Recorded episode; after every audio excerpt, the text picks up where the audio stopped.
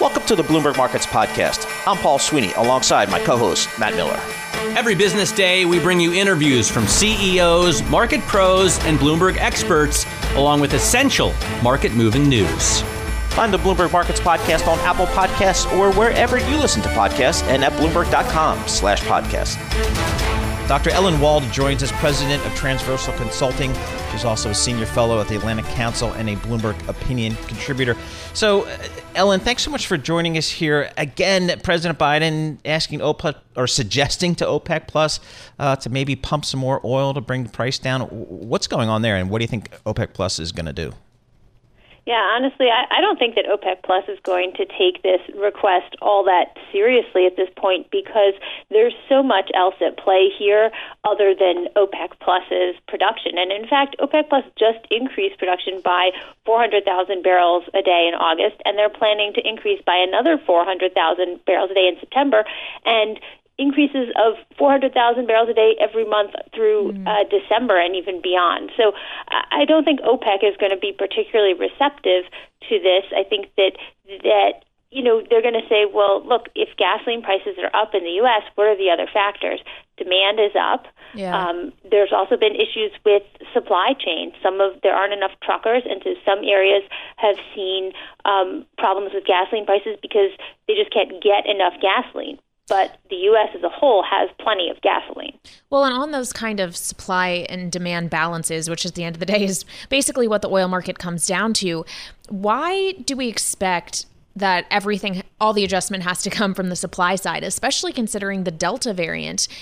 That could, in theory, weigh on demand. I mean, could we get a correction of oil prices to a lower rate, not because we need to pump more, but because people aren't going to want as much oil?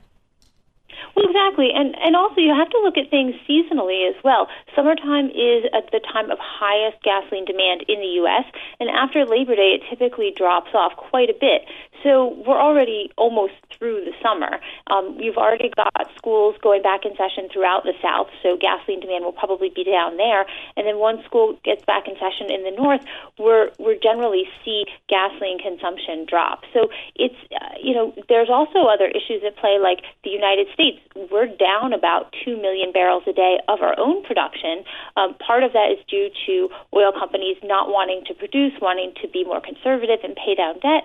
But other issues include the fact that the Biden administration itself has this moratorium on issuing new leases to drill on federal land. Mm. And that attitude is making a lot of producers very hesitant to expand production that could help alleviate higher gas prices. Ellen, when we talk to you, I always like to get your opinion on Russia because that, to me, from a supply perspective, is you know one of the wild cards out there. What are we hearing from the Russians these days? You know, it's interesting that you say that because um, last week the EIA numbers showed that the U.S. imported a lot of Russian oil and uh, more Russian oil than they generally generally import. And so um, we haven't had you know a formal statement come out of Russia yet, but uh, there was a report on the um, I think it came from from Sputnik News saying that um, OPEC members haven't discussed U.S. proposal for alliance to increase production, but consultations are not ruled out. In other words, well, maybe the U.S. wants to join OPEC if they think they should have a say. So uh, I think we're, we're still waiting to see what what Putin has to say about this. Well, speaking of Russia, they obviously wield a great deal of influence in OPEC Plus, and you know the price war between the Russia and Saudis created quite a lot of drama in the oil market last year, and then this year there was some issue with the UAE in the latest OPEC decision. Could just talk to us about how the dynamics in the cartel are working right now. Are they as solid as they once were? Exactly. I think the dynamics are uh, are a bit more difficult now because the particularly because the UAE uh, has really been asserting itself and also asserting its own uh, financial interests. They want to produce more oil, and they see uh, that this would be better better for them, and so they are asserting uh, you know their leadership within OPEC. And from the kind of Saudi perspective, the latest OPEC deal was really hard fought, and they're not want, going to want to do anything to upset that balance that they've finally uh, gotten uh, in the group. Dr. Ellen Wald, thank you so much for joining us. You are one of our go to people here on the global energy market supply and demand. Uh, it's a fascinating story. Dr. Ellen Wald, president of Transversal Consulting, also a senior fellow at the Atlantic Council and a Bloomberg opinion contributor, so she's got her hands full. All right, we hear a lot of companies talk about being carbon neutral or they will be carbon neutral by a certain date. I'm talking industries like the energy industry, the airline industry, and it just really makes me wonder what does it really mean to be carbon neutral? Well, Dr. Akshat uh, Rathi, Rathi, climate energy reporter for Bloomberg Green, uh, knows and based in London. Uh, Akshat, give us a sense here. What does it mean to be carbon neutral? Because, boy, a lot of companies and industries are throwing that about. And uh, this is our big take story of the day. What do, what, do, what do you have? So, the scientific definition is rather straightforward, which is an entity, if it emits X amount of emissions into the atmosphere, then it needs to remove that much uh, amount of emissions from the atmosphere. So, X minus X equal to zero, that will give you a carbon neutral company, entity, country, what you might, whatever you might want.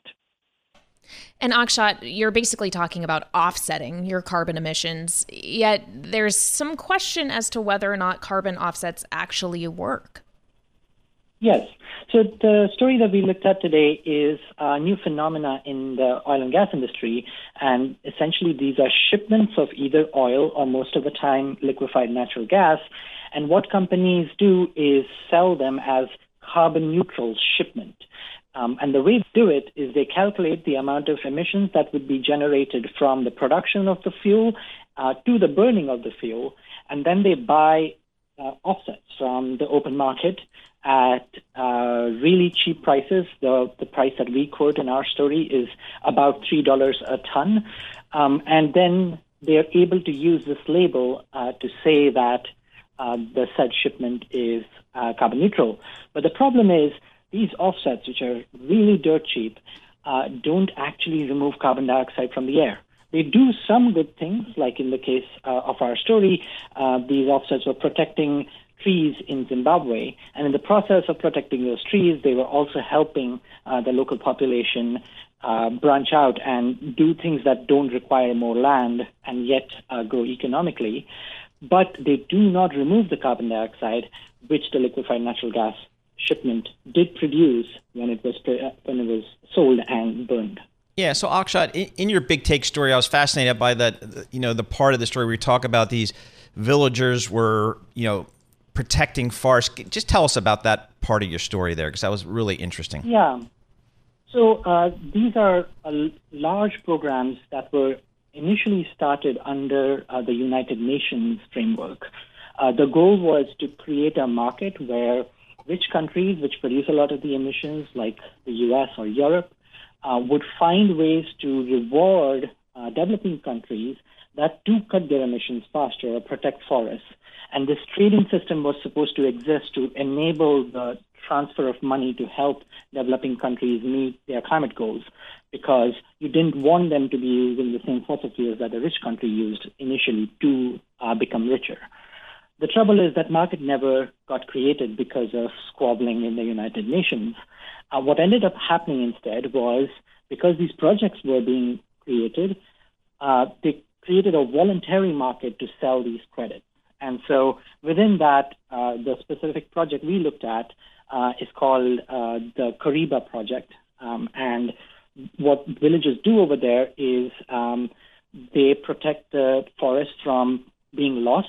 Uh, so in 2011, for example, um, about half a percent of the forest was being lost every year.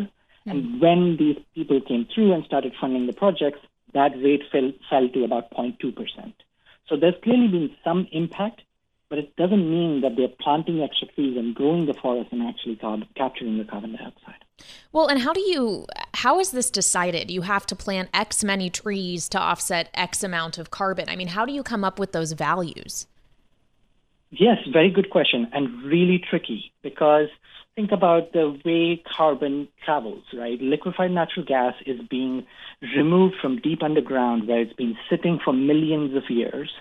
It's being then burned and put into the atmosphere. Trees, at best, they can capture the carbon and only keep it for their lifetime. The longest tree probably lives a thousand years, but most trees die within a few decades. And when they die, they degrade and release the carbon dioxide.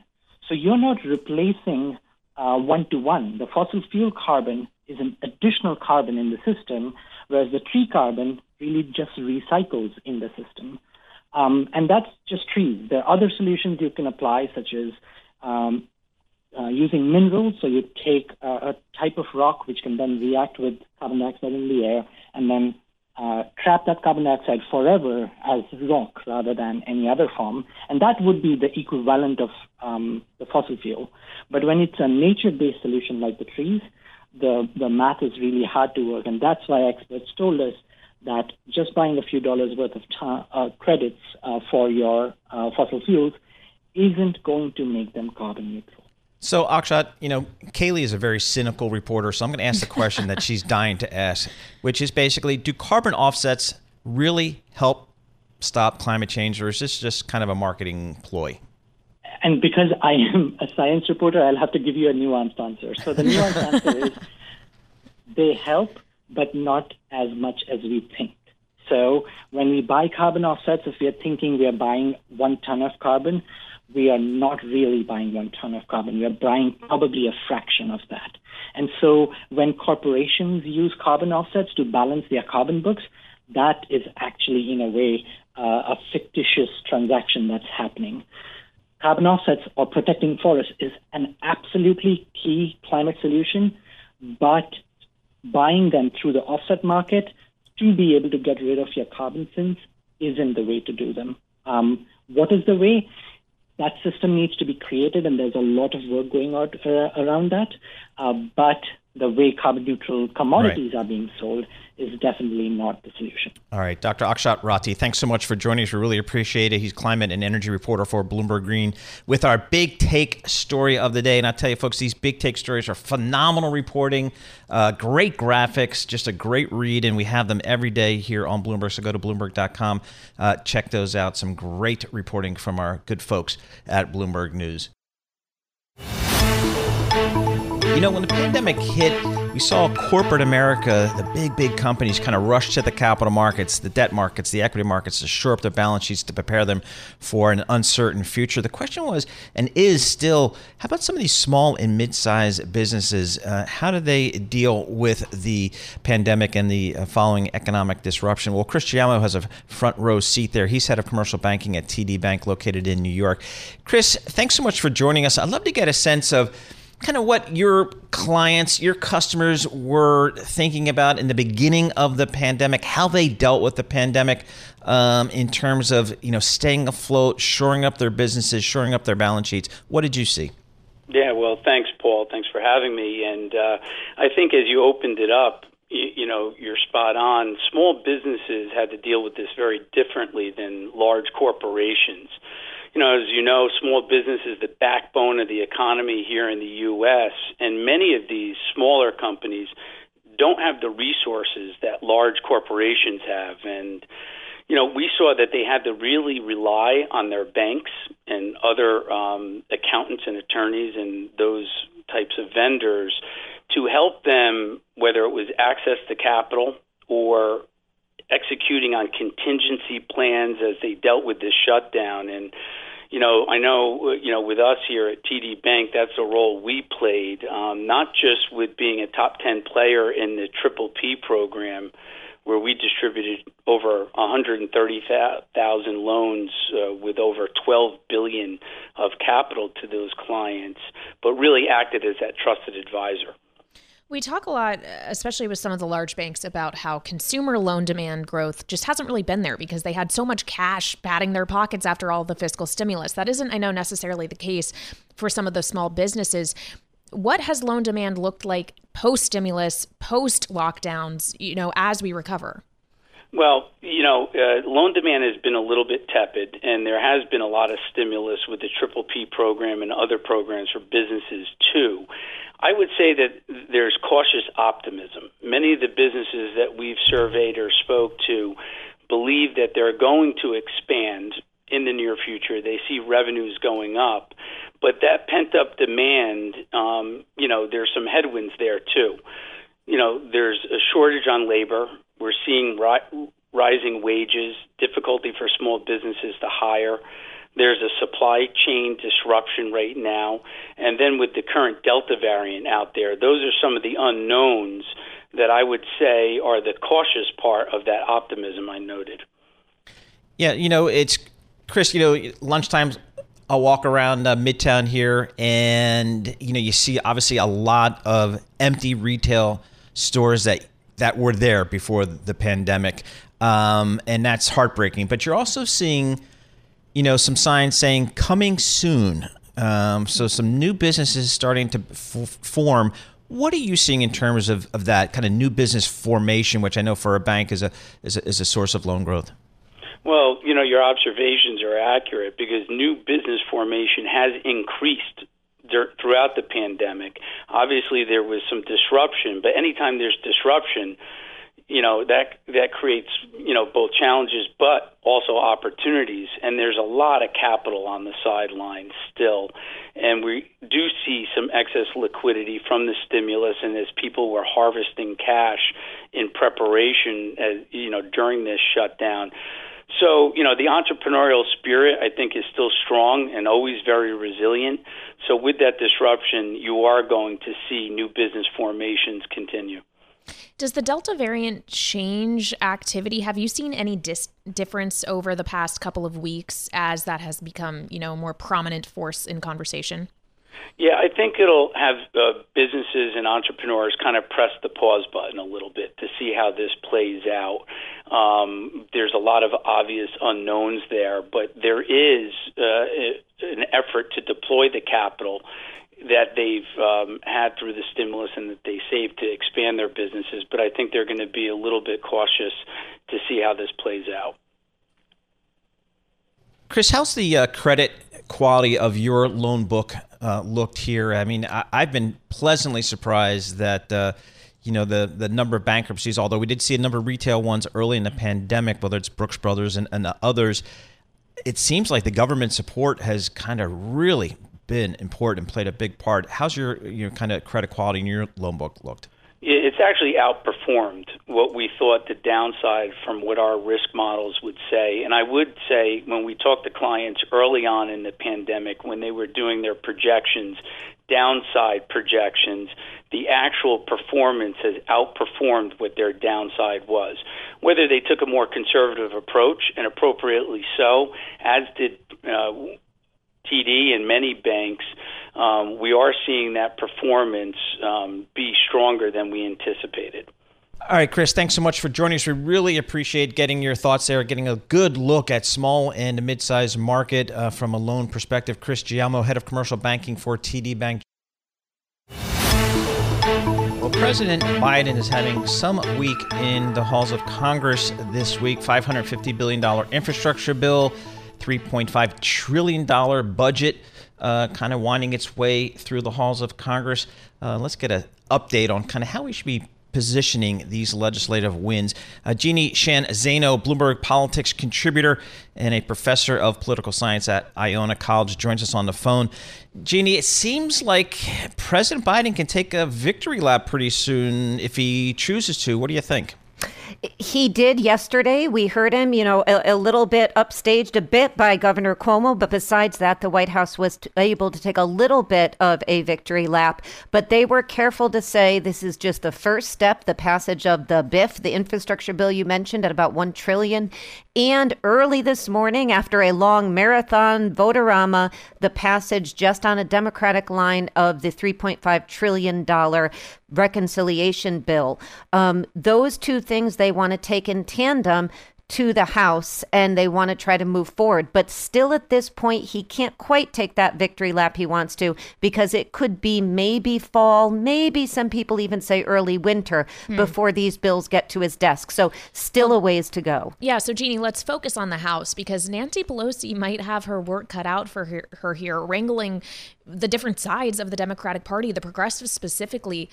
Uh, what do you expect will happen in the other chamber?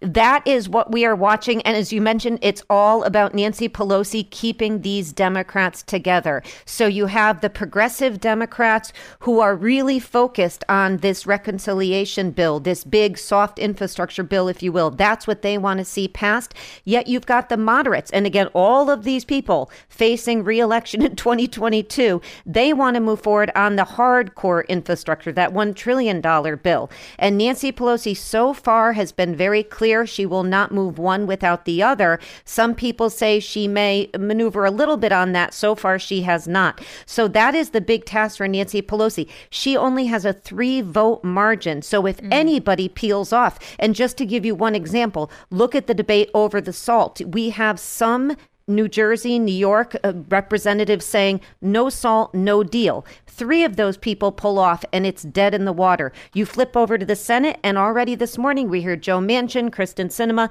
saying 3.5 trillion, too big for them and their constituents. So this is something of a tightrope that it's going to be fascinating to watch, but very perilous for both Nancy Pelosi, Chuck Schumer, and of course the White House no salt, no deal. For someone who lives in New Jersey, I can I can understand that. I'm in New York, and I can too, Paul. exactly.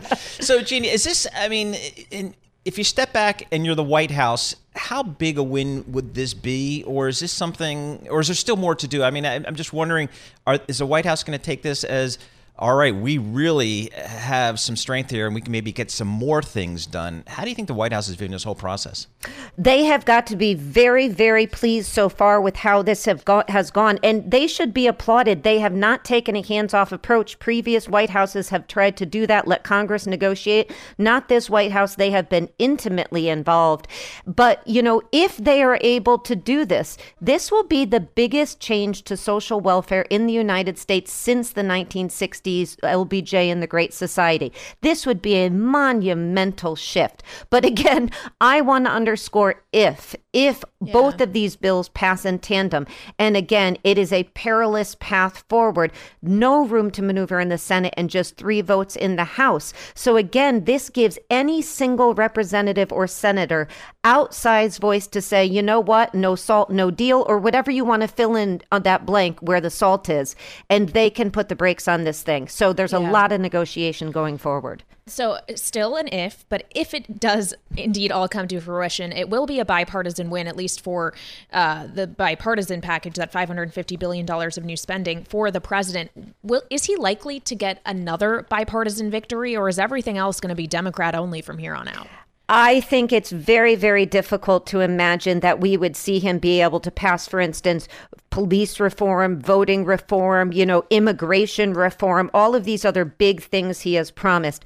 In the modern presidency, it's usually that first year you go big or you go home. He's already had COVID if he was able to get this huge win for him, but they are going to then be face to face with a reelection for the midterms. And Republicans feel like they can pick up the House and maybe the Senate. So they feel the wind at their back on this. Even though 19 voted for this BIF, we're going to see see a real fight on reconciliation. Let's not forget the deficit, a huge, huge issue. And of course, the debt ceiling is coming to fruition. We are set to run out of money, as you both know, October, November, and Republicans are fighting raising the debt ceiling. So they are going to fight because they don't want to give the president any more wins than this, again, if it passes. All right, uh, Jeannie, let's shift from Washington, D.C. to Albany. Uh, with Andrew Cuomo's resignation yesterday, what should we expect from the incoming governor, Kathy Hochul?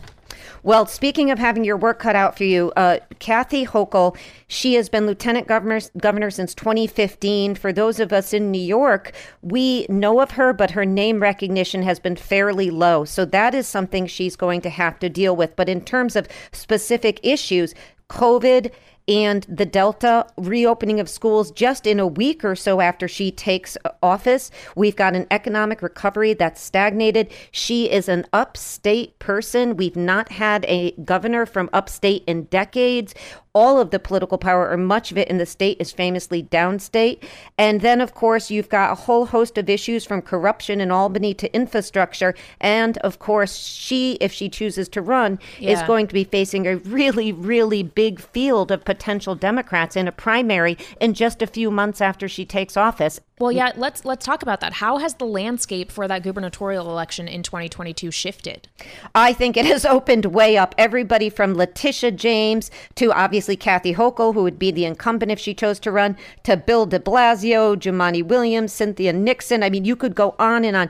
Big, big group of Democrats.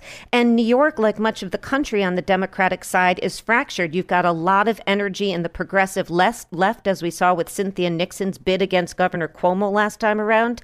And you've got moderates who rule upstate. So that fight is going to continue. And Kathy Hochul is a moderate to conservative Democrat. That is how she has always defined yep. herself. So she will have to get the energy of the progressive left if she wants to win a primary in this state. But she is also a very, very good campaigner and a great fundraiser. So she's got a lot to offer right. there. And of course, we have to say the first female governor of New York, which is sad to say, but in 230 years, we finally got to win. Right. All right, Jeannie, thank you so much uh, once again for joining us and sharing your insights. Jeannie Sheehan Zaino, Bloomberg politics contributor, also a professor of political science at Iona College, is joining us on the phone there with some great insight, uh, not only in Washington, D.C. with this uh, budget moves, but also in Albany uh, with the moves there. Thanks for listening to the Bloomberg Markets Podcast. You can subscribe and listen to interviews at Apple Podcasts or whatever podcast platform you prefer. I'm Matt Miller. I'm on Twitter at MattMiller1973. And I'm Paul Sweeney. I'm on Twitter at PT Sweeney. Before the podcast, you can always catch us worldwide at Bloomberg Radio.